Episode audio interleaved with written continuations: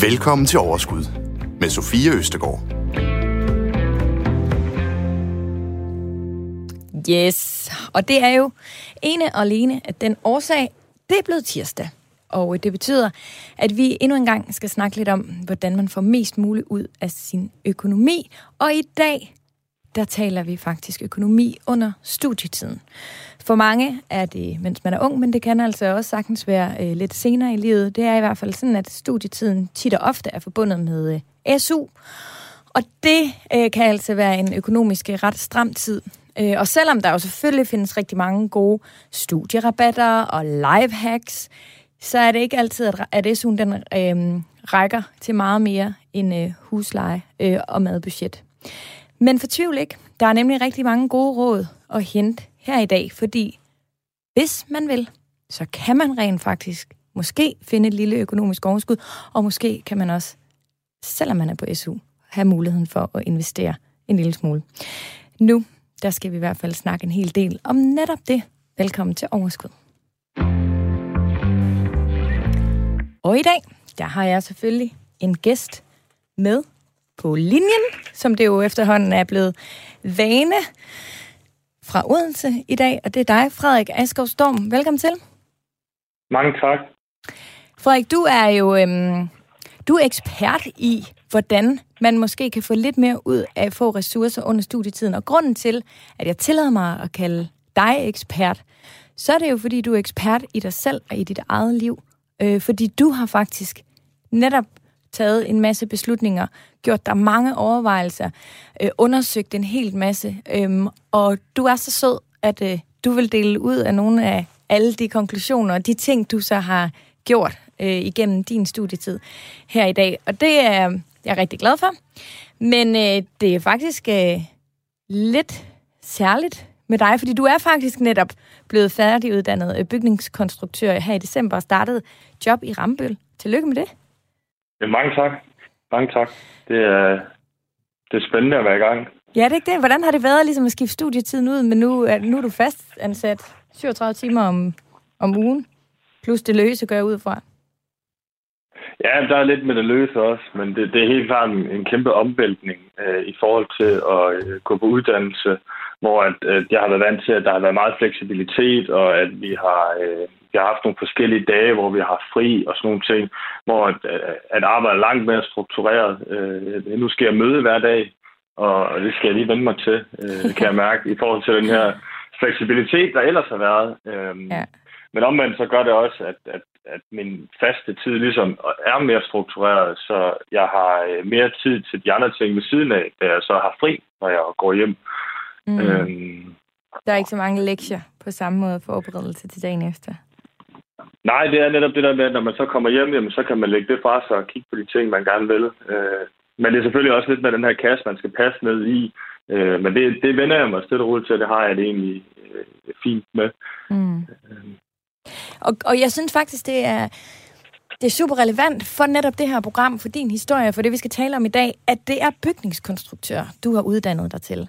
Fordi det allerede nu, vil jeg gerne slå fast, øhm, betyder, at selv os, altså det understreger i hvert fald øh, pointen, som jeg har forsøgt at sige mange gange, at øh, man behøver ikke at have en kæmpe lang finansiel uddannelse, eller forældre, der ved alt muligt om det hele, for at tage ansvaret for sin egen økonomi. Øh, og derfor har jeg også bedt dig om at være med i dag, fordi din historie, den er inspirerende. Og så kan man jo selvfølgelig selv vælge, hvor meget øh, man selv har tid, overskud øh, øh, og, og mulighed for, og i det hele taget lyst til. Øh, og, og, og, og det er bare super inspirerende at høre dig fortælle din historie, og det jeg håber, at øh, der er andre, der tager lidt med derfra. Men øh, udover netop, at du jo så øh, er bygning, bygningskonstruktør, og har læst til det i, i nogle år efterhånden, så går du jo nemlig rigtig meget op i investering. Og i 2018, der øh, lavede du en blog, som hedder ungmedpenge.dk. Hvad fik dig til at lave det her projekt, når du netop nu ikke kommer fra den her finansielle baggrund? Det er faktisk et spørgsmål, jeg får ret tit, fordi folk de har svært ved at se den her kobling i, imellem det. Men da jeg startede dengang, der var det øh, fordi, at jeg over en længere tid havde været rigtig interesseret i det her emne. Og så fandt jeg ud af, at der var rigtig mange mennesker, som, som interesserede sig for økonomi og gerne ville i gang med at investere og alle de ting, men de havde svært ved øh, det her med, at det skulle være en, der havde en, en, en lang finansuddannelse, eller alle de her ting, som skulle prøve at forklare folk det. Hvor i og med, at jeg kommer fra en anden baggrund, jamen, så har jeg måske en anden tilgang til ting. Jeg har måske ikke den her øh, akademiske tilgang til det. Øh, og derfor kom jeg ligesom i gang med det, og prøvede at dele ud af den viden, jeg selv havde øh, samlet ind. Øh, og sådan helt fra begyndelsen af, da jeg var yngre, der rodede jeg rigtig meget med, med hjemmesider. Og så var det jo nærliggende at, at komme i gang med og ligesom at fortælle folk om, om det her nye emne, jeg var blevet interesseret i. Mm. Jeg synes, det, det, det, det jeg oplever, der er også mange, der skriver til mig på min Insta eller andre steder, hvor de sådan ligesom skriver, det er virkelig fedt med de her programmer, fordi fordi du heller ikke ved særlig meget. Nej, det er ikke det, de skriver. Mm. Men det er det, jeg hører. Eller det er den der, du ved sådan, det er fedt, fordi du tør også stille de dumme spørgsmål. Du tør også, og altså, du, du er også selv interesseret i at blive klogere. Øhm, og det, det kan jeg også fornemme på netop mange af jer, som vi har besøg af, som egentlig ikke nødvendigvis har den her øhm, finansielle baggrund, men som, som kan tale, så vi alle sammen forstår det, og heller ikke er bundet af, af alt muligt. Omvendt, det er jo selvfølgelig også et kæmpe ansvar, og derfor er det også vigtigt, at, at vi selvfølgelig også siger med det samme, at du taler ud fra dine erfaringer, ud fra det, som du selv øh, har opnået, og det er altså nogle gange faktisk de allerbedste øh, historier øh, at høre der. Men er det så øh, på din blog, er det så studerende, der læser med? Det, det var i hvert fald målgruppen til at starte med, at jeg ligesom skulle tage det her unge øh, perspektiv, og så udbrede det til studerende. Øh, efterfølgende har jeg jo så fundet ud af, at det er jo ikke kun unge mennesker, der interesserer sig for det her. Så selvom at navnet er, er unge med penge, så er det faktisk blevet mere øh, en rigtig bred målgruppe, kan man sige. Det er alt fra den her øh, 13-årige gut, der gerne vil øh, i gang med at investere til øh, folk, der er noget, øh, der har noget pensionsalderen, som gerne vil i gang. Øh, så, så hvor det gik fra at være øh, målrettet de her unge studerende, jamen så er det blevet til, til øh, rigtig mange forskellige typer af mennesker. Mm. Hvad, øh, har, har du selv gjort dig tanker? Nu siger du også selv øh, en 13-årig. Altså, der er jo et ansvar i os sådan på den måde. Altså, jeg ved, det er jo ikke, fordi du rådgiver nødvendigvis, øh, men du fortæller jo noget, som nogen vil kunne tage, øh, altså blive inspireret i, og måske gøre det efter, eller i hvert fald på en eller anden øh, Øh, måde, så, så giver du noget rådgivning videre. Eller, altså, du inspirerer i hvert fald nogen. Har du selv gjort dig overvejelser i forhold til at sætte dig i den her position, hvor nogle andre, de ligesom lytter til det, du siger inden for den her verden? Ja, det, det er helt klart nogle overvejelser, som jeg har gjort mig, fordi det kan jo hurtigt være farligt, når, når, øh, når man taler om folks penge og hvad de skal gøre med dem. Jeg forsøger så vidt muligt ikke at komme med øh, sådan konkrete anbefalinger, også øh, for spørgsmål fra folk, men at, at komme med nogle generelle betragtninger, så folk de selv kan dykke yderligere ned i de ting og selv øh, danne deres strategi og hvad de gerne vil sådan at jeg øh, ikke har så meget ansvar for, hvad der reelt bliver gjort. Øh, mm. Men at komme med de her øh, overordnede pointer omkring emnerne, så at folk selv kan danne sig øh, ja. en mening omkring det. Og i virkeligheden er det vigtigste, når det kommer til investering, det er jo faktisk lige præcis den pointe, du kommer med der, det er, at vi alle sammen, uanset hvem vi lytter til, om det så er nogen, der har 40 års finansiel et eller andet uddannelse og erfaring i bagagen, er det ikke nødvendigvis dem, der kommer med de bedste råd til mig.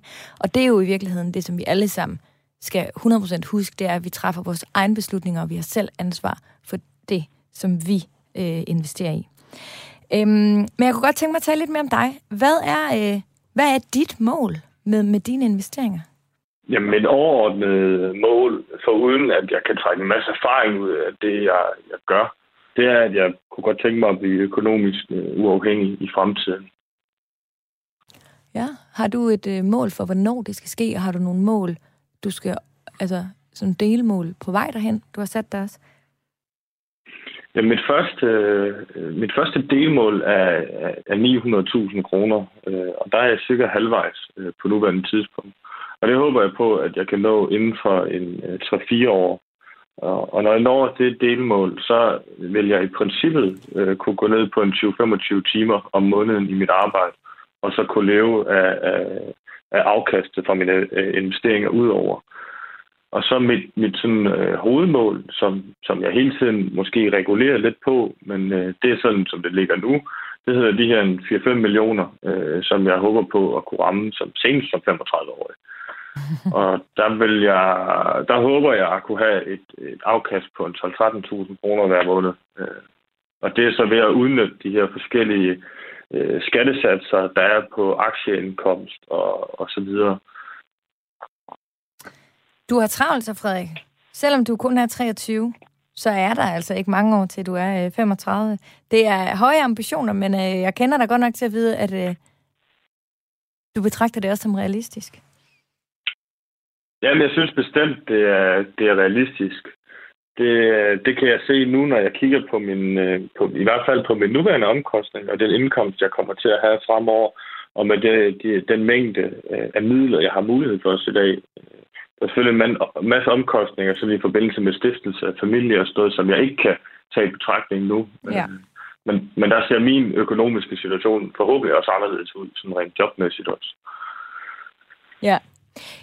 Frederik, hvor, hvor kommer den her øhm, Altså, jeg, jeg taler tit om, at jeg synes, det er vildt ærgerligt, at, at, at vi ikke har noget for skoleskemaet. Altså, hvorfor er det, at man ikke som barn bliver introduceret til økonomi lige så vel som sunde, sunde madvaner og sund livsstil og socialt øh, øh, samme... Altså, alt det der, det kan jeg simpelthen ikke forstå. Øhm, du er jo mega heldig og dygtig, at det i så tidlig en alder er gået op for dig, hvad man rent faktisk kan gøre, hvis man gør noget, og ikke mindst det rigtige. Hvor kommer det her fra? Hvem har lært dig det her? For mange, de kommer jo op i deres 30'er, inden de sådan lige tilfældigt hører fra nogen, øh, at det kunne man også, eller 40 for den sags skyld. Jeg tror altid, at jeg har været betalt af det her. Sådan, øh, tidligt der var det iværksætterlivet, jeg gerne ville ramme. Og så ellers har jeg altid været sådan interesseret i passiv indkomst helt sådan fra starten af min øh, teenageår. Øh, dengang var jeg øh, en type, der var meget kravet med i min computer, kunne godt lave research-ting. Og så fandt jeg ud af, at man kunne...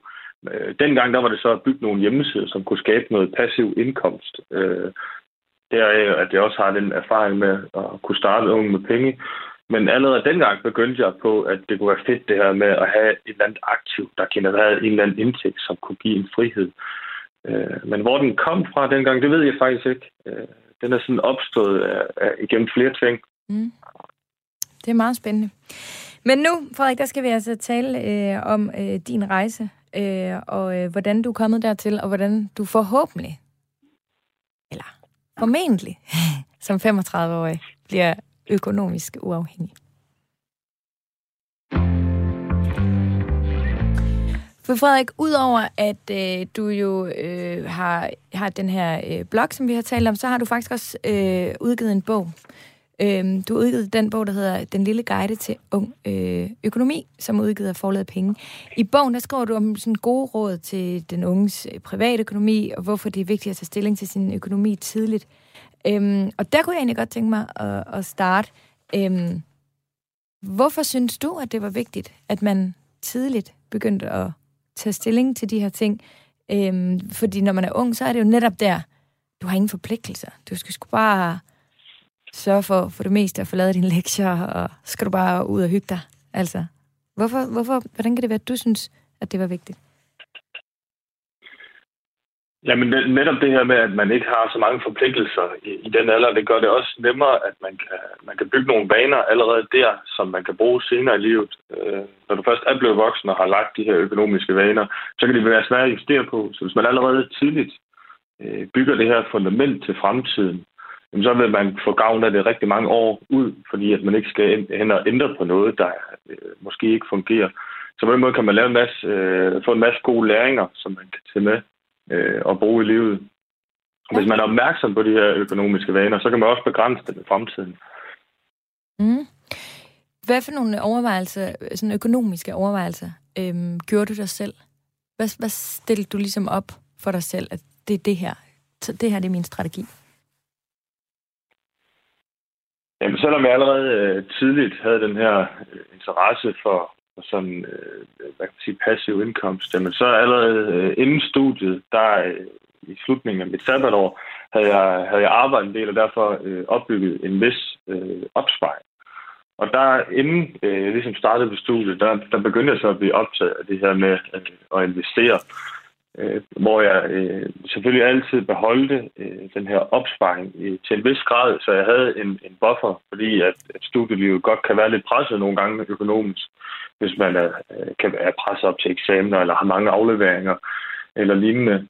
Øh, men der, der, så, så sikrede jeg, at jeg havde den her, øh, den her opsparing. I mit tilfælde, der var den på, på 20.000 kroner, som jeg havde som det, jeg kalder en nødopsparing.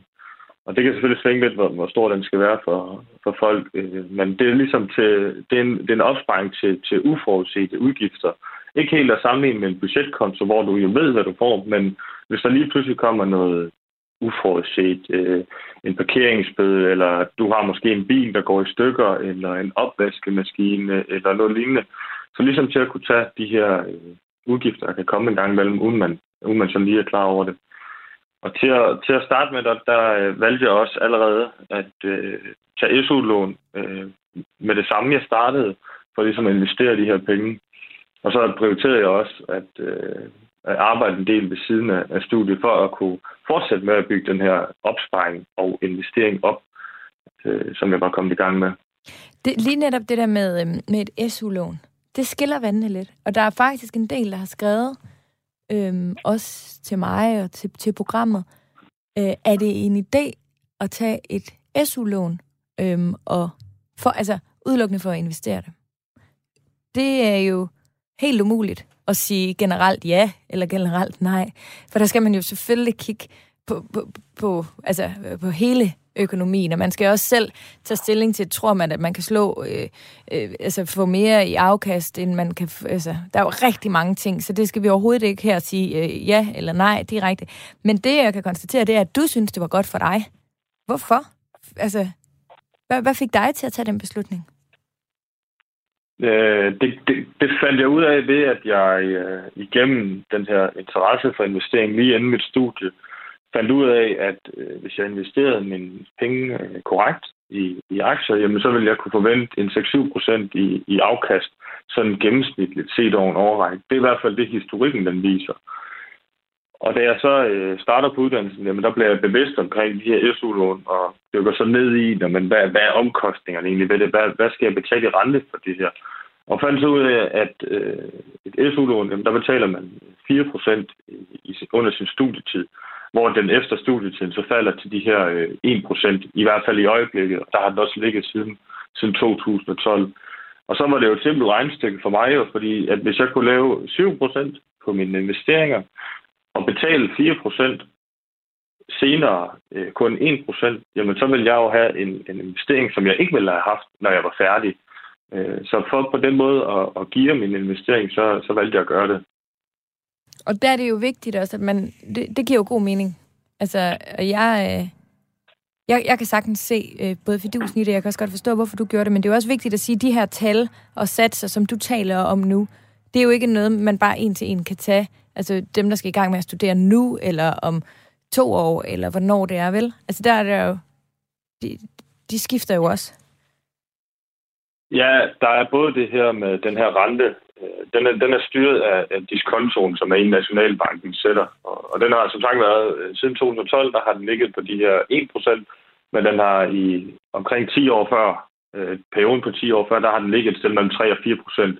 Så det er jo en del højere, øh, og der kan man sige, der giver det formentlig ikke mening. De her 7 procent er også vigtige at tage i mente, at det er jo et, et gennemsnitligt årligt afkast. Det vil sige, at du kan godt have nogle år, hvor det ikke udvikler sig sådan så selvom man i en, i en periode under studiet, for eksempel, hvis markedet nu ikke udvikler sig som forventet, så kan du faktisk godt tage penge i den periode. Men forhåbentlig skulle, skulle det over tid gerne kunne give mening øh, med, med de her 7 procent, for eksempel. Ja. Er der andre ting, altså i den forbindelse i forhold til øh, et, et studielån, som man ligesom skal øh, overveje også? En af de ting, man, man helt klart skal overveje, det er jo det her med, at man, man vælger at give øh, sine investeringer. Fordi at, at når, du, når du gør det, så kan du risikere, at øh, du taber nogle penge, som du ikke har. Det vil sige, at hvis du låner 100.000 kroner og investerer dem i aktier, men at de falder til 80.000 kroner, jamen hvis du så skal bruge de penge og ind og realisere den her gæld, jamen så mangler du 20.000, som du skal hente ud af din egen lomme. Ja. Og hvordan, hvordan definerer man sådan et lån her? Øhm, er det noget med, det er et forbrugslån? Ja, det er, det, det er et forbrugslån, og det ses jo typisk i, at øh, nogen øh, bruger det til øh, at klare deres øh, faste udgifter. Jeg tænker, men der er ikke nogen sikkerhed i det som sådan. Selvfølgelig vælger du at, at investere den, så har du en, en, en vis sikkerhed i det. Men man skal selvfølgelig også tage i mente, at det er noget, der skal tilbagebetales. Og, øh, og det, det kan være, det, det varierer meget, hvor meget man skal øh, tilbagebetale. Du selvfølgelig betale hele beløbet tilbage, men øh, hvor meget det kommer til at være på måned og over en årrække, det afhænger af det beløb, man kommer til at låne. Ja, og det er jo også klart, fordi det er jo i det hele taget det der Øh, jeg så på et tidspunkt, at øh, der var en stor stigning i, i, i 18-årige, der havde taget noget kviklån. Altså fordi hele det der, lige så snart at man har et lån, så er det altså ikke dine penge, og så skal man altså virkelig overveje det. Øhm, plus at der også er nogle ting i forhold til, og det ved jeg så ikke lige med det her, det ved du garanteret heller ikke, men jeg ved også senere hen, hvis man for eksempel gerne vil investere i bolig og sådan noget, så går banken jo også tilbage og kigger på, jamen hvad har du haft af lån? Og hvis det her, det her per definition er et forbrugslån, så er der jo også nogle ting der, som man lige skal øh, tænke over. Altså, så der er rigtig mange ting at overveje. Det er altså ikke bare øh, at kaste sig ud i det, før man lige har tænkt over alle de her ting, og det kan man også godt mærke, at, at, at, at du har gjort. Men lad os prøve at snakke lidt videre, fordi du fik så en SU på 6.321 kroner, står der her i mit papir, og øh, et lån på, øh, på cirka øh, 3.200 kroner øh, om måneden. Så arbejdede du også ved siden af. Hvad lavede du øh, der? Hvor meget arbejde havde du ligesom om måneden? For der er også nogle begrænsninger for, hvad man må og hvad man ikke må tjene, ikke? Jo, der, der er nogle øh, begrænsninger på, som vi kan komme øh, ind på lidt senere. Øh, under mit studie, der havde jeg sådan lidt, lidt forskellige jobs. Øh, blandt andet arbejdede jeg ved entreprenørvirksomhed, men så drev jeg selvfølgelig også, og driver stadigvæk, øh, min blog, hvor der er en, en, en mindre indkomst på, som, som også har bidraget.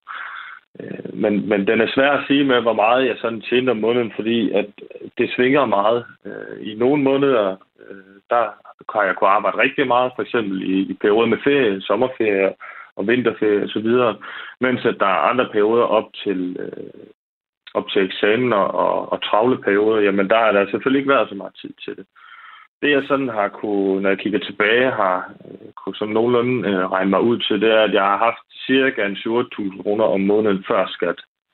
Øh, sådan set over øh, øh, hele perioden. Og det er jo selvfølgelig med nogle måneder, hvor vi har ligget en del højere, specielt i, i sommerferien, hvor jeg typisk ikke holdt så meget ferie og valgte arbejde. Og så er der nogle andre perioder, hvor der ikke har været så meget. Ja. Og bare for at være helt sikker, de 7.000 før skat, er det ud over øh, lån af SU? Det er jo det er mit, min egen indkomst ved siden, ved siden ja. af SU-lån og SU. Ja. Gik du meget op i øh, det der med at sørge for ikke at komme over øh, grænsen for at skulle betale SU tilbage? Ikke, ikke som sådan, fordi at jeg havde, inden jeg startede på studiet, der øh, fandt jeg ud af sådan nogenlunde, hvor meget jeg måtte ligge på på årsbasis. Og så kunne jeg jo nogenlunde følge med i, at når jeg tjente nogle penge, hvor langt op kom jeg. Og i og med, at jeg ikke var øh, så tæt på grænsen, jamen, så var det ikke, det var ikke noget, jeg gjorde de store overvejelser omkring. Ja. Okay, hvad hedder det? Jeg har øhm, øh, fra, fra en undersøgelse fra Jeff fra 2013, den er godt nok lige nogle år gammel, men den, jeg tror stadig, den er nogenlunde retvisning, at, øhm, at studerende i gennemsnit, øh, de har udgifter for 7.900 kroner per måned, hvor næsten halvdelen af de her udgifter, de går til bolig. Øh, og i gennemsnit har de studerende knap 7.700 kroner i disponibel indkomst øh, per måned. Altså, så det er jo stramt øh, for, for, for langt øh, de fleste øh, studerende. Jeg tænker også, du har jo ligget og tjent altså sådan noget 16-17.000 kroner om måneden, altså, og det er jo ret meget for en studerende, det kan vi jo også se i forhold til de her undersøgelser, men det må også have krævet nogle timer af dig, altså både i døgnet, men også på en uge. Øhm, hvor, hvordan kunne du overskue øh, det, og var der så ikke noget andet, du ligesom misset? Ja, det er også et, et spørgsmål, jeg får tit i, hvordan det har kunne lade sig gøre, fordi at, øh, der, der, der sker jo rigtig mange ting under, under studietiden. Mit studie var primært øh, med, med lidt ældre øh, personer, hvor en del af dem også havde børn. som betød, at, at det var ikke tre gange om ugen, at man var i byen. Øh, så på den det måde der var der er noget... sat med en god pointe. Altså, man skal vælge et studie, hvor, øh, hvor de er lidt ældre og kedelige, man studerer med. Ja, jeg synes ikke, det var kedeligt, men det var mere det her med, at der var måske ikke så meget fleksibilitet, fordi at mange af dem netop var forældre øh, og blev forældre under studiet. Øhm, men sådan generelt set, der var jeg der heller ikke måske typen, der brugte så meget tid på mit uddannelse, som jeg måske egentlig, egentlig burde. Øh, jeg har øh, mange gange haft, haft lidt nemt med tingene, øh, så på den måde havde jeg noget tid, der blev frigivet der. Øh, derudover så har jeg også været god til ligesom at prioritere og strukturere min hverdag, sådan at jeg har kunne finde plads til at, at arbejde. Jeg har også arbejdet på nogle skæve tidspunkter, lidt om, om aftenen og om natten, og så efterfølgende mødt senere øh, på uddannelse, som også har givet lidt, øh, lidt ekstra øh, timeløn. Men, men det her med at, at få en struktureret hverdag og finde ud af, hvornår man gør de forskellige ting, har, har hjulpet mig til at kunne få mere ud af, af mine timer. Ja. Øhm, skal vi lige prøve at snakke lidt om det der loft i forhold til, hvad man må tjene, når man er på SU? Øhm, fordi det er jo sindssygt, altså det kan jeg huske, da jeg var på SU, og mine venner, altså det var virkelig noget, man skulle gå op i, fordi følelsen af, hvis man nåede dertil, hvor man skulle betale SU tilbage, den var, så følte man jo, at man blev snydt. Ja, det, det, det kan jeg sagtens forstå, at man føler, fordi at hvis du lige pludselig kommer over den her grænse, som øh, varierer, jamen så vil du skulle betale SU tilbage, så på nogle af de sidste timer, du måske har haft, der kommer du til at betale øh, en mega høj skatteprocent, fordi at du bliver nødt til at betale nogle penge tilbage. Øh, det gør man så, de her, øh, øh de her, den her SU betaler man tilbage, fordi at der er et fribeløb for, hvor meget du må have under forskellige omstændigheder. Og det vil så sige, at som, øh, hvis, når du vælger, fravælger den her øh, SU eller betaler den tilbage, jamen så får du ca. 20.000 i fribeløb per måned, hvor at øh, normalt der ligger de på øh, 13.700 for en videregående uddannelse og, og ca. 9.000 kroner for en ungdomsuddannelse. Og det gør man så op hen over et år og siger, jamen, hvor mange måneder har man af hver under uddannelse, og hvis du så kommer over grænsen, jamen så betaler du SU tilbage, indtil at dit fribeløb passer. Der er jo også nogle øh, satser for de måneder, hvor du ikke er under uddannelse. De ligger så en del højere, fordi der vil man jo øh, kunne have et, et fuldtidsjob. Så de ligger omkring 38.500. Øh, mm. Og så set over et år, der bliver de her satser så gjort op. Og hvis du så ender over det, jamen så kommer du til at betale SU tilbage, indtil at du øh, kommer under den her grænse. Men siger du så lidt med andre ord, øh, eller misforstår jeg, at vi skal ikke være så bekymret for måske en enkelt måned at miste sin SU? Nej, det skal, nej, det skal man ikke. Jeg får rigtig mange spørgsmål omkring øh, folk, der er bange for at tage arbejde i ferie, fordi at de er bange for at blive trukket i SU. Men det, man skal huske, det er, at det bliver regnet som gennemsnit. Ja. Så hvis du for eksempel kun arbejder i sommerferien, jamen så kommer du, medmindre du har et virkelig godt betalt job, jamen så kommer du ikke op i nærheden af den her grænse. Øh, så mm. medmindre at man ved på forhånd, at okay, jeg kommer til at tjene op omkring den her grænse, så vil jeg holde øje med det, men hvis man ikke er i nærheden af det, så, bør, så behøver man ikke at bekymre sig om det. Fordi og det vil ikke være en katastrofe, hvis man skulle betale en enkelt måned tilbage? Fordi fradraget bliver større det er selvfølgelig ærgerligt, hvis man skal det, fordi så kan man sige, så har de sidste timer, man har arbejdet, ikke givet mening. Øh, men, men hvis man er deroppe, så, så synes jeg også, at man bør holde øje med, øh, hvor man ligger i forhold til den her grænse. Okay. Ja. Men ellers, hvis, hvis man ikke Altså, hvis man har et helt normalt studiejob, hvor man arbejder 5-10 timer om ugen, så behøver man ikke at være bekymret. Nej. Så hold øje med det, men det er faktisk øh, en del, man må tjene øh, ved siden af. Øhm, hvad med dine egne øh, faste udgifter, da du studerede? Hvor, øh, hvad, hvad havde du af, af, af faste udgifter? Jamen under mit øh, studie, der lå mine faste udgifter på cirka 6.000 kroner øh, om måneden. Jeg var lidt heldig, at øh, min bolig var ret billig, øh, mens jeg boede her i, i Odense. Jeg boede også en periode uden på Odense, der var det selvfølgelig endnu billigere, men jeg, jeg fandt øh, heldigvis en billig bolig uddannet øh, i, i Odense, hvor jeg øh, har taget min uddannelse og også bor nu. Øh, men, men de her 6.000 kroner, det inkluderer så både bolig og mad og transport øh, og diverse. Så det er ligesom en faste udgifter, kan man sige. Og så er der selvfølgelig de her sådan lidt mere øh, fleksible udgifter, som hvor meget man går i byen og tager ud og spiser og sådan noget til. Men det er cirka det leje, øh, jeg ligger i. Så, så, så du har faktisk formået at tjene mere end gennemsnittet og have lavere udgifter end gennemsnittet også. Og det tror jeg, er et rigtig godt sted at starte, hvis man gerne vil have lidt overskud i sin økonomi til for eksempel at investere ligesom dig. Ja, helt klart. Altså, det er jo ofte de her faste udgifter, som der typisk er noget at rykke i os. Det, jeg tror ikke, at det er det her øh, enkelte restaurantbesøg om måneden, eller sådan noget, man skal kigge på, men det er mere de her sådan, større omkostninger, der trækker en stor del af, af budgettet og fylder noget, mm. som, man, øh, som man skal være opmærksom på. Ja.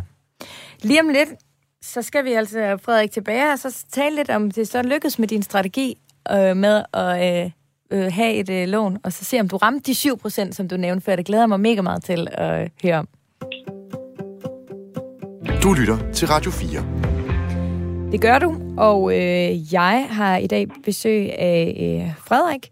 Og øh, Frederik, øh, han er 23 år, han er færdiguddannet bygningskonstruktør, men har jo i en årrække været på SU, og øh, har øh, altså virkelig taget hånd om sin øh, økonomi også mens han var på SU, og har faktisk fået lavet et fundament nu, øh, hvor, øh, du, hvor du selv i hvert fald, Frederik, om 12 år mener, at øh, så har du en 4-5 millioner opsparet.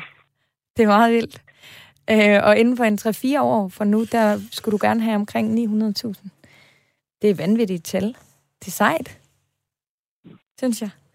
Men øh, nu skal vi til det, Frederik, fordi jeg, og jeg er sikker på, at andre også rigtig gerne vil vide, lykkedes det dig så med din strategi om at tage et SU-lån, og øh, forhåbentlig øh, få de der 7% i øh, afkast, som du selv øh, havde regnet dig frem til, i hvert fald var øh, øh, en mulighed? Eller realistisk? Ja, det er jo det helt øh, store spørgsmål, som jeg godt kan forstå, at man, man gerne vil have et svar på. Øhm, man kan sige til, til at starte med, så øh, ligesom så mange andre, så troede jeg, at jeg skulle være øh, aktieanalytiker dengang, da jeg gik i gang.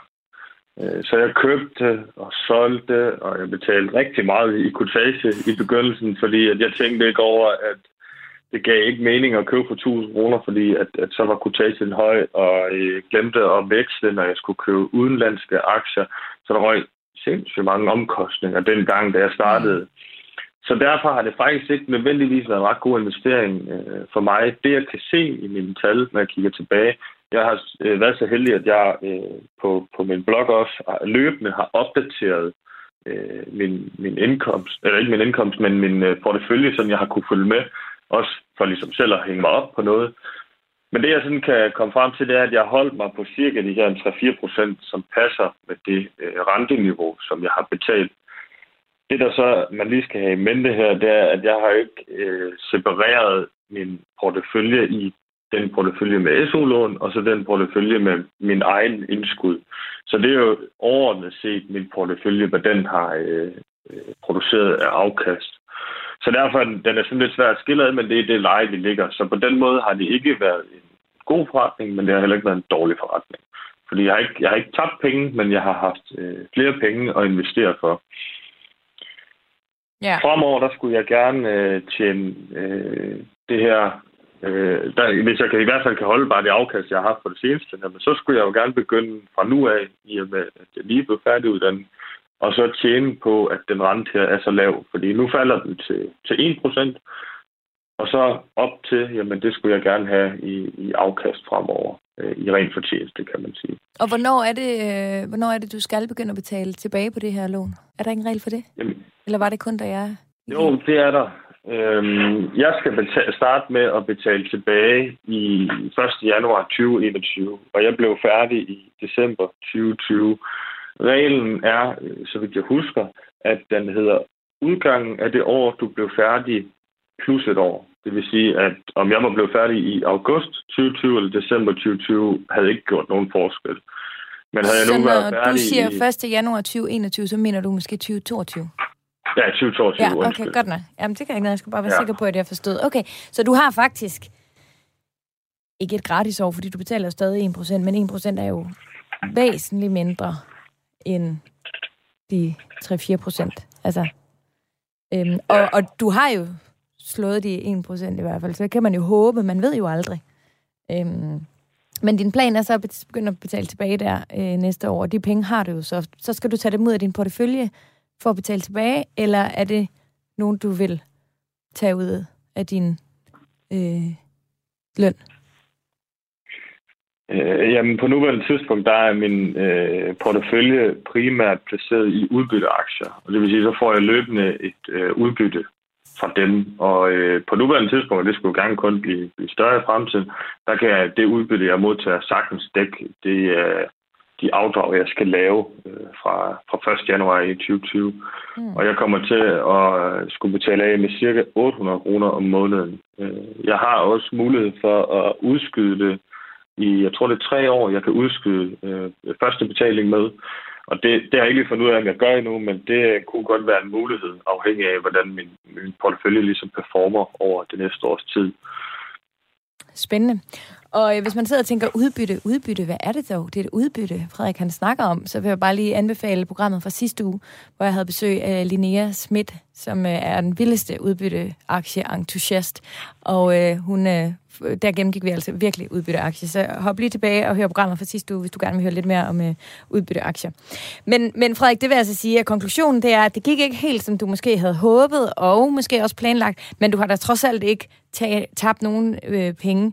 Øhm, altså, ville du have gjort det igen, hvis det er, at du ikke... Øh, altså, hvis du vidste, du vidste nu? Jeg tror, at jeg vil have anbefalet mig selv dengang, og så være lidt mere disciplineret, og så tage den simple løsning. Øh, men det er jo selvfølgelig nemt at sige nu, når jeg har, har, har prøvet de ting og fået de læringer, som jeg har. Fremover, der skulle jeg også gerne have justeret min øh, investering, sådan at jeg gerne skulle ramme de her 6-7 procent i gennemsnittet afkast. Så se tilbage, hvis jeg kunne gøre det dengang, som jeg gør nu, så vil jeg øh, klart gøre det, og det vil jeg sådan set også stadigvæk, fordi jeg har ikke tabt penge på det. Og øh, i og med, at hvis jeg nu lige pludselig er tvunget til at betale det her ud, jamen så kan jeg i princippet bare gå ind og sælge mine aktier og betale det ud. Så jeg har jo øh, det samme stående, som jeg, som jeg skylder på lånet. Mm. Så ja, det vil jeg gøre. Og lige præcis ved, at du fortæller din historie højt, Frederik, så er det jo, at der forhåbentlig sidder nogle andre derude og kan lære af de fejl, som du gjorde øh, ja, i sin tid. Øhm, og det er simpelthen så vigtigt. Vi har faktisk et program her i Overskud om, om nogle uger, hvor vi netop taler om, øh, hvilken, øh, hvad, hvad er vores største fejl, fordi vi simpelthen skal lære hinandens fejl. Så det er jeg mega glad for, øh, at du gør. Jeg er helt sikker på, at, øh, at det er til stor inspiration for andre. Vi har en Facebook-gruppe, som hedder Overskud Radio 4. Hvis øh, du ikke er med i den endnu, så hop endelig ind og vær med. Det gælder selvfølgelig også dig, Frederik. Øhm, men øh, der har vi et spørgsmål fra, øhm, fra Miriam Nadelmann. Nadelmann. Nadel, Nadelmann. Jeg er lidt i tvivl, men det må være noget i den stil. Jeg kunne godt tænke mig at vide mere om, hvad den bedste investeringsmulighed er, når jeg er på SU. Giver det bedst mening at investere igennem en aktiesparekonto, øh, så man ikke risikerer at tjene for meget på sine investeringer, og deraf blive trukket, eller skal tilbagebetale SU? Ved du noget om det, Frederik? Øh, ja, det, det gør jeg, og min, min, mine øh, betragtninger er egentlig det samme, uanset om du er på, på SU eller ej. Øh, der er selvfølgelig det her med, at du kan risikere at blive, øh, blive trukket i SU, men det er sådan, at der er den her progressionsgrænse på, på aktieindkomst, som ligger i 2021 på 56.500 kroner. Og det er først den aktieindkomst, du har over det beløb, som begynder at blive trukket øh, som, som tæller med i den her øh, årsindkomst øh, i forhold til fribeløbet. Og det vil sige, at hvis, øh, hvis du investerer dine penge, jamen du skal enten have et meget højt afkast, eller en rigtig stor portefølje, hvis man skal op omkring den her grænse. Der har jeg ikke øh, selv været oppe endnu, faktisk ikke i nærheden af. Øhm, men, men aktiesparekontoen giver helt klart mening. En ting er, at den, den tæller faktisk slet ikke med i det her øh, regnestykke på noget tidspunkt. I forhold til SU? Også, ja, Okay. Øh, men den har også en lavere beskatning. Og i alle scenarier, som jeg har prøvet at, at køre igennem ved at lave nogle beregninger på det, det viser faktisk, at den er gunstig i, i stort set alle øh, situationer. Så øh, den vil jeg helt klart øh, udnytte, øh, fordi at, at den er så attraktiv på grund af en lav skattesats. Der er godt nok et begrænset indskud. Du kan kun indbetale øh, ca. 102.000 øh, her fra, øh, fra 2021 af. Det er grænsen i alt. Øh, men den vil jeg helt klart benytte mig af. Nu er du jo så begyndt at arbejde, øh, Frederik, så det er, jeg formoder, at du har en større indsigt nu, end du havde øh, for et par måneder siden, da du fortsat var studerende. Jamen, det har jeg. Øh, jeg ligger et lille stykke over 30.000 kroner om måneden, så det er helt klart noget andet i forhold til det, jeg har været vant til, på trods af en øh, relativt høj indkomst øh, som studerende. Formår du så det der, som du også talte om tidligere, med at, at beholde din, øh, din leve, øh, var, altså øh, din, øh, din måde at leve på, hvor du ikke har, øh, har tillagt dig selv dyre vaner? Øh, kan, kan du kan, kan, du, kan du overholde det? Ja, det synes jeg. Øh, populært sagt der er det jo kaldt øh, livsstilsinflation. Det her med, at øh, fordi at man får en større indtjening eller indkomst, men så får man også tilsvarende større udgifter. Og det er jo en af de ting, man øh, har nemt ved at være påpasselig med, når man går fra en SU til at være øh, til en fuldtidsindkomst. Fordi man jo netop ikke har været vant til at leve øh, for så meget. Mm. Øh, sådan i min egen situation, der øh, passede det faktisk med, at, at vi flyttede i en ny lejlighed, lige da jeg blev færdig. Øh, så mine faste udgifter er sådan set vokset en smule, men øh, der er stadigvæk øh, masser af plads i budgettet. Vi øh, skulle simpelthen have noget større, så det var en nødvendighed. Øh, men det betaler ja. jeg gerne for, fordi jeg synes, det giver værdi. Ja, og det er jo også pointen, ikke? Det, er jo også, det betyder jo ikke, at du ikke må bruge nogle penge i hele verden. Det betyder bare, at man lige skal overveje, om det er det værd. Men hvad har det ellers haft sådan af, af indvirkning på din, din strategi øh, i forhold til dine investeringer? Det har faktisk ikke haft en stor indvirkning på selve strategien. Øh, den store forskel er jo selvfølgelig, at, at nu er det nogle lidt andre beløb, som vi, vi taler om, øh, at jeg sætter af øh, kontra før. Så øh, strategien fortsætter sådan set, øh, men, men det går lidt stærkere nu, fordi at der bliver tilføjet nogle flere midler. Vi skal tale lidt mere om øh, nogle konkrete tips og øh, tricks til, hvordan man som studerende kan få lidt mere ud af sine penge. Det gør vi om et øjeblik. Du lytter til Radio 4. Det er jo ikke alle, som er helt lige så dedikeret til øh, øh, at, at optimere sin økonomi på den her måde. Der er måske nogen, som, øh, som faktisk også sætter pris på at kunne købe, øh, øh som, eller som ser, lad mig sige det sådan, som ser værdi i, nu talte vi om værdi lige før, i at købe en fed taske, eller lige tage ud og drikke nogle øh, øl, eller købe øh, en kaffe latte på vej til skole, eller hvad, hvad ved jeg, øh, fitnesscenteret. Altså, der er, jo, der er jo mange andre steder, og det er jo ikke fordi, det er mere forkert øh, end det, du gør. Det er, jo, øh, det er jo simpelthen bare vigtigt, at vi... Jeg tror faktisk lige Nea Schmidt var inde på det i sidste uge, hvor hun sagde, det er vigtigt, at vi tager en beslutning. Uanset om beslutningen så er ikke at gøre noget. Det kan være lige så rigtigt. Vi skal bare være klar over, at vi så ikke gør noget. Øhm, så hvis man nu ikke er helt lige så dedikeret til det her som dig, og måske slet ikke har det samme drøm om at opnå øh, økonomisk uafhængighed, øh, og slet ikke i en alder af, af 35, jamen øh, har du så nogle i, små tips eller nogle, nogle idéer til, hvordan man måske kan starte lidt mere i det små? Først og fremmest, så synes jeg, at man skal, hvis man ikke har en opsparing, så skal man komme i gang med at få lavet en opsparing. Og så kan det godt være, at man har lidt svært ved at, at finde plads i budgettet til mig, til det, men så synes jeg, at man skal starte lidt i det små, og det kan være, at man forsøger at sætte øh, 200 kroner af hver øh, måned, hver gang, at øh, øh man får sin SU og eventuelt øh, studiejob, øh, eller løn for studiejob. Men prøv, prøv at sætte noget af, og eventuelt også sætte lidt mere af, end du forventer øh, i den her tankegang om, at, med, at når tingene de ligesom er væk fra det, at du skal kigge på det, at, at så glemmer du det. Måske forhåbentlig alternativt, så kan du altid trække lidt tilbage, hvis du får behov for det. Men det her med ligesom at betale sig selv først hver måned, og, og forsøge, om ikke andet, at prøve på at, at spare op. Jeg var lidt øh, heldig i, i min situation, fordi at jeg boede ret billigt, samtidig med, at jeg også øh, Øh, havde noget ekstra tid ved siden af mit studie, så jeg kunne, kunne få arbejde. Men det er selvfølgelig ikke alle, der har øh, den mulighed. Men derfor bør man, man kigge på de her øh, boligposter og de her faste udgifter, se om man kan gøre noget ved dem. Men man bliver også nødt til at acceptere, hvis man øh, bor i, for eksempel bliver nødt til at have en dyr boligpost, fordi at man går øh, på uddannelse et sted, hvor det bare er dyrt at bo, eller man har nogle faste udgifter, som man ikke rigtig kan gøre noget ved, så er det også et valg at tage, at man accepterer, at det ikke er muligt lige nu, og at man må vente til det bliver ens tur, så at sige, men at man bliver færdig og så kan komme i gang. Mm. Fordi der er bare nogle situationer, hvor at, at, øh, jamen, der kan det ikke lade sig gøre. Og ja, og der er jo også så... nogen, der for eksempel tager SU-lånet på grund af, at de simpelthen har brug for det. Altså, fordi det er jo heller ikke nogen... Altså, vi ved jo også, altså, der bor studerende i, i, de, i de fleste steder i Danmark, men det er jo også tit og ofte lidt centreret i nogle af de lidt større byer, hvor vi altså bare ved, at udgifterne til bare at leve, altså til øh, husleje, de er altså øh, store. Og der er ikke ja, mange billige øh, studieboliger, selvom jeg er ret sikker på, at rigtig mange, de fleste studerende, gerne vil have et billigt værelse. Altså for, så, så det er jo også bare en kæmpe udfordring, ikke? Det, det, det er det helt klart, og, og SU-lån kan også sagtens være en, øh, en fin mulighed til at supplere det.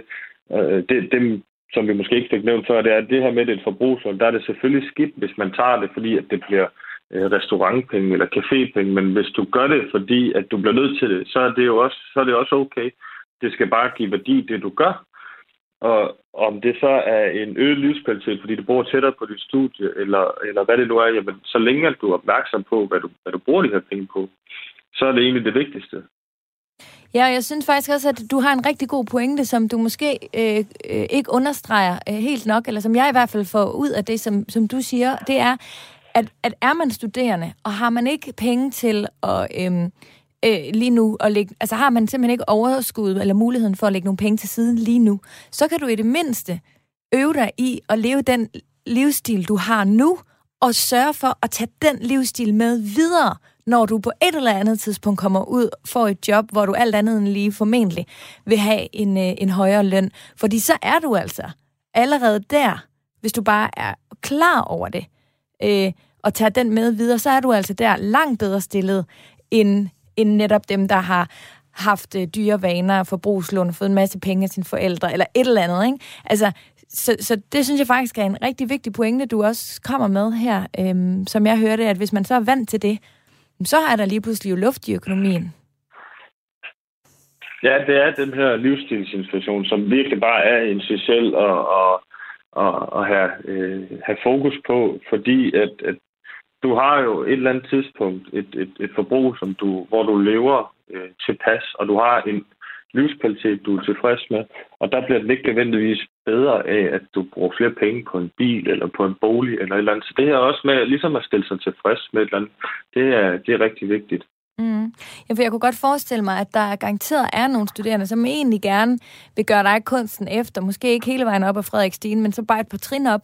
Øhm, men hvor det er pissehammerende frustrerende, at jeg har ikke økonomien lige nu, og det er mega let for nogen at sige, bare tag en 50'er om ugen, det giver 200 kroner om måneden. Det er ikke alle, der har, uanset at de shopper genbrug, og, eller syr deres eget tøj, eller har lommelærken med i, øh, i byen. Altså uanset at de virkelig gør alt, hvad de kan, så er det ikke alle, der kan finde den økonomi. Og der tror jeg bare, det er mega vigtigt, at man også siger, okay, det er fint, det er sådan, det er lige nu, men lige så snart jeg får muligheden, så er jeg klar, og så har jeg måske lavet lidt research, eller jeg har i hvert fald øvet mig i at leve under evne, sådan at den dag, jeg har evnerne til det, så fører jeg den af.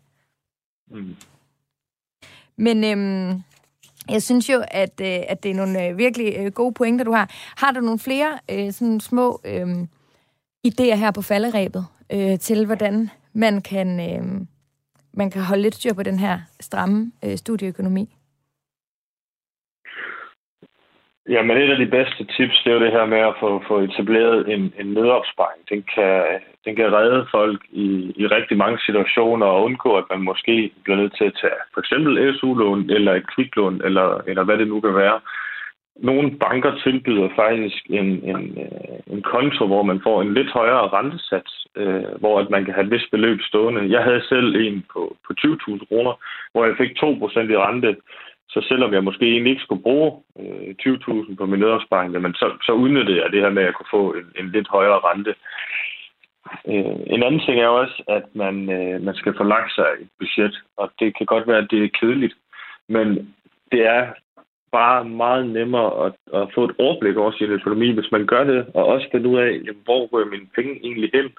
Nogle har jeg oplevet, at de finder faktisk ud af, at de bruger langt flere penge på nogle poster, end de egentlig regnede med, og efterfølgende så fik optimeret på dem, så de kom ned i et niveau, der egentlig var, var øh, hvad kan man sige, normalt. Så, så der bliver man simpelthen nødt til at, at, at, at, selvom det er kedeligt, få lagt et budget, få kigget på, få kigget på hvad man, hvor man bruger sine penge henne. Og øh, der for eksempel, hvis, hvis madbudgettet øh, er højt, det, det kan det typisk være for nogle studerende, fordi der måske lige rører lidt for meget takeaway og lidt for meget restaurant og café. Jamen, så får lavet en madplan, så at man holder sig til nogle, nogle, nogle, nogle faste ting øh, de forskellige dage, og så eventuelt igen, okay, den her dag, der bestiller vi øh, mad udefra, eller hvad det er, så man har noget at, at se frem til på den måde, men sådan at man kan, kan styre det lidt bedre. Så er der også ens øh, forsikringer. Det er faktisk ikke alle unge mennesker, der har helt almindelige ulykkesforsikringer og sådan nogle ting. Og det synes jeg, at man skal øh, bruge pengene på, få gjort det, men, men også få tjekket op på, hvis man har forsikringer, om der er nogle steder, hvor man kan hente lidt rabat. Øh, det, det, det kan der typisk være lidt specielt, hvis det er nogen, man har haft i et øh, stykke tid. Mm. Den sidste, sådan, øh, som jeg fik rigtig meget øh, gavn af, øh, jeg havde i den øh, periode, lige inden jeg startede på uddannelse, hvor øh, jeg tjente øh, en del penge, hvor at der var jeg sådan, når, man, når jeg tjente nogle penge, så skulle jeg bare ud og købe et eller andet. Så der lærte jeg mig selv, at hver gang der var et eller andet, jeg ville have, et eller andet dyrere, det var at skrive tingene ned på en liste, og så gemme den væk og så komme tilbage efter den øh, og kigge på den efter. Det kan være 14 dage, det kan være en måned. Det er lidt afhængigt af, hvordan man er som person. Men så komme tilbage og kigge på den og sige, er det egentlig noget, jeg gerne vil have det her? Fordi hvis det, øh, hvis det bare er sådan et impulskøb, som man lige kommer til at lave, jamen så, så, øh, så bliver det overforbrug, kan man sige. Mm. Men så kan man begynde at kigge på, om man skal købe det, hvis det er øh, noget, man stadigvæk efter en vis tidsperiode synes er god idé. Det er sådan et, jeg selv har brugt rigtig meget. Ja, det tror jeg, at, øh, at rigtig mange falder i den der. Fordi det føles bare lige lækkert lige nu. Okay? ja. Men det, det er godt at vide, at du også øh, har skulle kæmpe imod øh, sådanne øh, tendenser. Øhm, jeg kunne godt tænke mig her til sidst bare lige kort at høre dig i forhold til din bolig. Du siger lige, at I, jeg øh, ved ikke, hvem I er, dig og... Det er mig og min kæreste. Okay, I er flyttet til noget større nu. Øhm, men ja. har du altid boet til leje? Eller, altså, jeg, jeg ved godt, du som sådan ikke er boligekspert, men Markus Lindholm Finnegan, han spørger for eksempel, med hensyn til bolig, kan det bedst betale sig at have en andelslejlighed eller lege en lejlighed, når man tænker på, at pengene, man bruger til at købe andelen, øh, jo også vil kunne investeres. Hvad har du gjort der overvejelser i forhold til din bolig igennem studietiden? Bolig er altid svært at, at sige noget om, fordi at det afhænger meget af, hvad, hvad man gerne vil, og, og, og hvordan man gerne vil bosætte sig. Og det kan godt give mening at købe, hvis man øh, både andelslejlighed og almindelig ejerbolig, øh, hvis man bliver bolig i længere tid. Men der er også rigtig mange omkostninger ved at købe og sælge bolig, så man skal helst bo der i en periode, før det giver mening. Typisk så hedder en, en tommelfingerregel, den hedder fem år, at hvis du vil bo der kortere tid, jamen, så skal du lege, og over det, så skal du købe. Mm. Det, jeg også øh, har bidt mærke i mange steder, det er faktisk, at det kan godt være billigere øh, i de dyre områder, i de større byer, at bo til leje end øh, at eje bolig. Det er for eksempel den situation, jeg selv sidder i. Hvis jeg skulle købe den bolig, som jeg bor i nu, så vil mine omkostninger være 25-50% højere. Men ja. fordi at jeg bor til leje, så er det faktisk billigere for mig at bo til leje, end at, at eje den her bolig. En vild god pointe, og noget andet, jeg også tænker, man skal have med ind over. Nu har jeg selv øh, handlet lidt med, med ejendom i løbet af tiden, og der har jeg i hvert fald også gjort rigtig meget ud, altså tænke over, hvor er det henne af i landet, at jeg bor? Fordi det er jo klart, man, man som regel, i hvert fald lytter til det her program, tænker jeg. Jeg tænker også, Markus, han tænker jo netop også det der med at investere. det handler jo også om, mm, hvad, hvad tror man, at ejendommen eller lejligheden er værd, når jeg skal mm. sælge den. Altså, der, der er jo også bare det svære, altså virkelig det svære, kæmpe stor forskel på, hvor vi bor henad, i, i bare her i Danmark, i det her lille bitte land, altså hvor der jo er øh, nogle steder, hvor, hvor, hvor ejendommen jo faktisk øh, altså, mister mere og mere værdi. Ikke? Og det skal man virkelig også øh, have med i, i overvejelserne. Men øh, Frederik Askov Storm, tiden den er faktisk ved at være gået. Er det ikke imponerende så hurtigt, den går, når man hygger sig? Jo, det må jeg sige. Det er jo spændende at snakke om. Det var det rigtige svar til det spørgsmål, fordi så går jeg ud fra, at du har hygget dig. Det har i hvert fald været øh, vildt inspirerende, og lad os øh, slutte, som vi startede, øh, med at sige, at øh, det, man skal med din historie, det er at blive inspireret. Måske også imponeret. Det er jeg i hvert fald også øh, blevet ved at sige. Og så skal man jo bare selv vælge. Og både ud fra, hvad man har lyst til, men selvfølgelig også, hvad man har mulighed for. Og der er vi alle sammen forskellige, i vidt forskellige øh, situationer. Og øh, man tager de trin op af Frederik Stine, man har lyst til, og der er ikke noget, der er mere rigtigt eller mere forkert. Det vigtigste er bare, at man har taget en beslutning og er bevidst om det, man gør. Så Frederik, tusind tak for at være med i dag og inspirere os alle sammen. Og så mega meget held og lykke med det. Prøv lige at høre, du må altså lige holde mig opdateret, når du når de der mål der. Jeg er med at være fascineret af dig, hvis du om 12 år, og det er jo, nu siger jeg hvis, det kommer til at ske, så er du økonomisk afhængig. Tak for i dag. Kan du øh, have det rigtig godt. Selv tak. I øh, næste program, der skal vi tale om årsopgørelse, fordi det er faktisk her i marts, at vi får mulighed for at øhm, kigge lidt nærmere og få justeret den. Men øh, ellers så vil jeg bare sige tak for i dag. Jeg hedder øh, Sofie Østergaard. Det her, det var programmet Overskud. Du kan altid skrive til mig inde på vores Facebook-gruppe. Den hedder Overskud Radio 4. Du kan også finde mig på min Instagram eller på overskudsnabelagradio4.dk.